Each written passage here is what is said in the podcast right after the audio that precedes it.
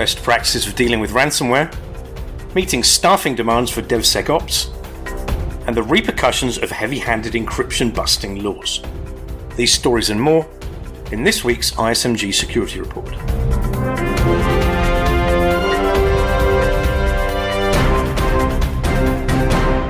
Hello, I'm Nick Holland. As Norsk Hydro's recent incident graphically illustrates, ransomware isn't going away. And quite honestly, why would it when the vast majority of victims simply pay up? So, what can be done about this pernicious and persistent threat? For some insight, here's ISMG's managing editor, Data Breach Today in Europe, Matthew Schwartz, with more. Ransomware continues to pummel businesses large and small. In recent weeks, aluminum giant Norsk Hydro has been struggling to recover from a LockerGoga infection. Another recent ransomware victim was a small medical practice. The doctors at Brookside ENT and Hearing Services, based in Battle Creek, Michigan, said that rather than paying their attacker, they'd simply decided to retire. Brookside's attackers obviously didn't strike pay dirt, but some experts estimate that up to 90% of ransomware victims do pay. With some ransom demands reaching thousands or even millions of dollars, it's no surprise that criminals continue to try their hand at ransomware. John Fokker, head of cyber investigations at security firm McAfee, tells me that two forms of ransomware have emerged. Predominantly, we see two forms. So, the service model, so catering to the less technical uh, criminals, they're taking a real flight and they're getting stronger and stronger because they're partnering up with other services. And we see a lot of increase in targeted attacks where criminals take a lot more time to reconnaissance, do reconnaissance on their targets and hit them with a far, far higher demands.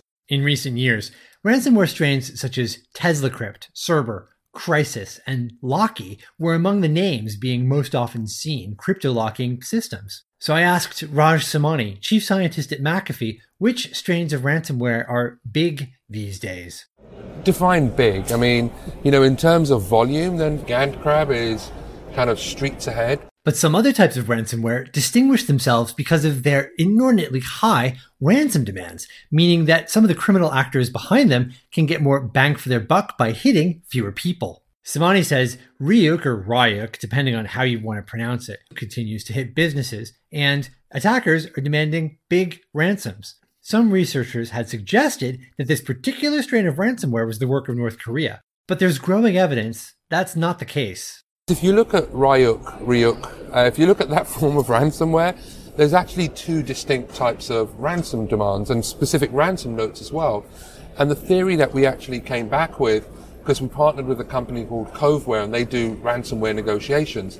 So we were able to access all of the various different chat logs to get an understanding. And like our distinct impression here is we're looking at two groups, and this is more than likely a crime group contrary to popular belief. Hmm. Experts say the best defense against ransomware continues to be keeping up to date backups and making sure that some of them, at least, are stored offline.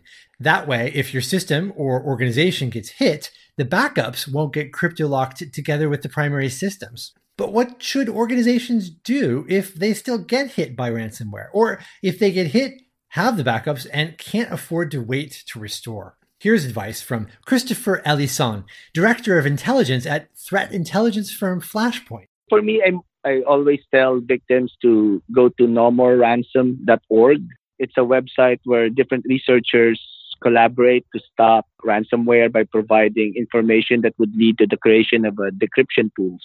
No More Ransom was launched in 2016 as a public private project involving Europol, the Dutch high tech crime police, as well as Kaspersky Lab and McAfee. Since then, the project has grown to encompass 136 partners and has helped bring together millions of ransomware victims with free decoders, most recently including versions of GandCrab ransomware up to 5.1. Of course, just days later, criminals released version 5.2, for which the decryptor unfortunately doesn't work.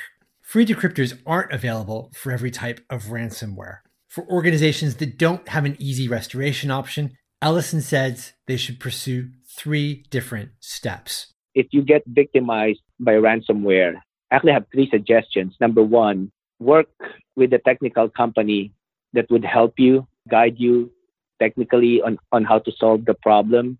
Second is involve law enforcement because they also have information that will help uh, that will help the company, and at the same time gather enough evidence to actually tie it with other attacks and might give the company information on how to deal with uh, certain threat actor groups. And also, third one, always involve your legal counsel because some of the uh, information or some of the decisions that they're making during this whole process is not easy and everything has to be covered, I would say. Again, however, the best advice against ransomware infections is to make sure you keep your systems up to date, keep your antivirus up to date, and always have backups at the ready. For Information Security Media Group, I'm Matthew Schwartz. You're listening to the ISMG Security Report on ISMG Radio. ISMG, your number one source for information security news. It's no secret that one of the hottest topics in cybersecurity right now is DevSecOps. But does the industry have the talent needed to bring its potential to fruition? In a recent interview, ISMG's managing editor, Newsdesk, Scott Ferguson, spoke with Mark Carney, Executive Vice President of Cybersecurity Services at Coalfire, about DevSecOps, the skills gap, and whether AI and ML could come to the rescue. Here's Scott what's the challenge with CISOs are having right now with, with DevSecOps? Yeah, I think the the macro challenge is, is talent in general. Uh, so, in talking to CISOs uh, weekly, um, they just really have a they they have a typically a, three or four different ways they're trying to to recruit talent, and still not having success uh, in a lot of cases. And so, the challenge is not only uh, getting knowledgeable security professionals in uh, to, to to join their team but also now the talent is shifting uh, to more of a Dev, DevSecOps uh, talent base, with obviously all uh, folks moving to the cloud, and so uh, software is is the future, and and um, and so uh, having development talent like JSON and and uh, Puppet and Docker and and, and, and all these other t- cloud technologies, a more software-minded person versus a somebody that used to manage firewalls um, is, is really going to be obsolete at some point uh, in the near future. One issue I have seen with DevSecOps is making sure security gets a, a place at the table right away. How do you advise CISOs to make sure that happens? Yeah, I think I think uh, minimum requirements, right? So and, and also guardrails. So what are the policies that you're going to sort of uh, imply within or, or uh, adopt within the cloud? You need to have policies and guardrails of, of understanding what are those thresholds and how do you go uh, put policies in uh, in the cloud just like you would on prem. I think DevSecOps is one of those things that you've got a lot of a lot of agile development processes that folks need to go understand how to insert uh, security within those sprints, uh, which is again uh, for some CISOs and some uh, organizations a very very new concept for them. And you talked a little bit about the skills gap. Um, and for a long time, we've heard that AI and machine learning and automation was going to fill that gap. Yeah. Is that true? Uh, so I think to some extent, I think uh, you know with with some of these newer technologies, I think we're going to have um, some efficiencies uh, of, of the lack of, of, of talent, but it's not going to solve the problem uh, holistically. So I think it's definitely a combination of having uh, really the workforce. Uh, there's a big workforce need still, and it'll remain. Uh, but also, um, I think we will get some help from from emerging technologies like IA. So. Finally, encryption is a divisive issue, particularly when it comes to issues of national security. There have been numerous well documented cases around the globe of investigations that have been thwarted by encrypted devices and companies unwilling to divulge the encryption keys, which has in turn led to government intervention with varying degrees of brute force legislation. It's a tough line to walk for software companies. Provide the necessary backdoors for data access to authorities, or jeopardize trust in the product with what could be perceived to be weak encryption. One of the most recent countries to enact encryption busting legislation is Australia, which enacted the Assistance and Access Law back in December. However, actions have consequences, and some companies are opting to put their data centers outside of the country as a result. Here's ISMG's managing editor, security and technology, Jeremy Kirk, with more. The fight over Australia's encryption busting laws is far from over, and the economic consequences could hurt the country's budding cybersecurity industry. Microsoft's chief legal officer Brad Smith says Australia's new encryption busting laws are causing companies and governments to look elsewhere to store their data. The fear is that the Australian government may use broad and opaque legal powers to force technology companies to undermine their own encryption. Smith says, When I travel to other countries, I hear companies and governments say, We are no longer comfortable putting our data in Australia, so they are asking us to build more data centers in other countries. Smith's comments reinforce the views of other technology companies that have said the laws undermine trust in their local operations. According to the ABC, Smith says Microsoft has not yet changed its operations in Australia, but the laws are causing concern. Known as the Assistance and Access Bill 2018, the laws give the Australian government new tools to pressure technology companies. That includes forcing companies to alter their products to remove encryption.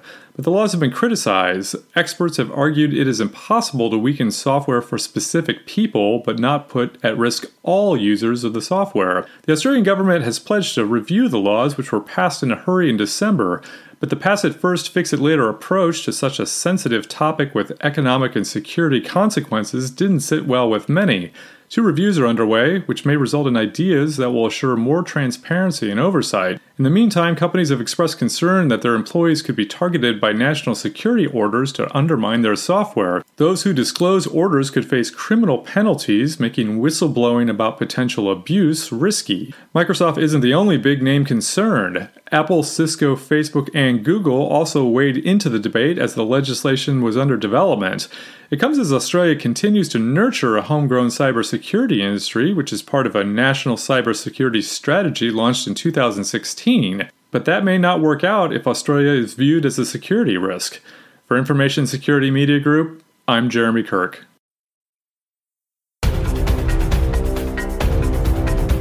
That's it for this week's ISMG Security Report. Theme music is by Ithaca Audio. I'm Nick Holland. Catch you next time.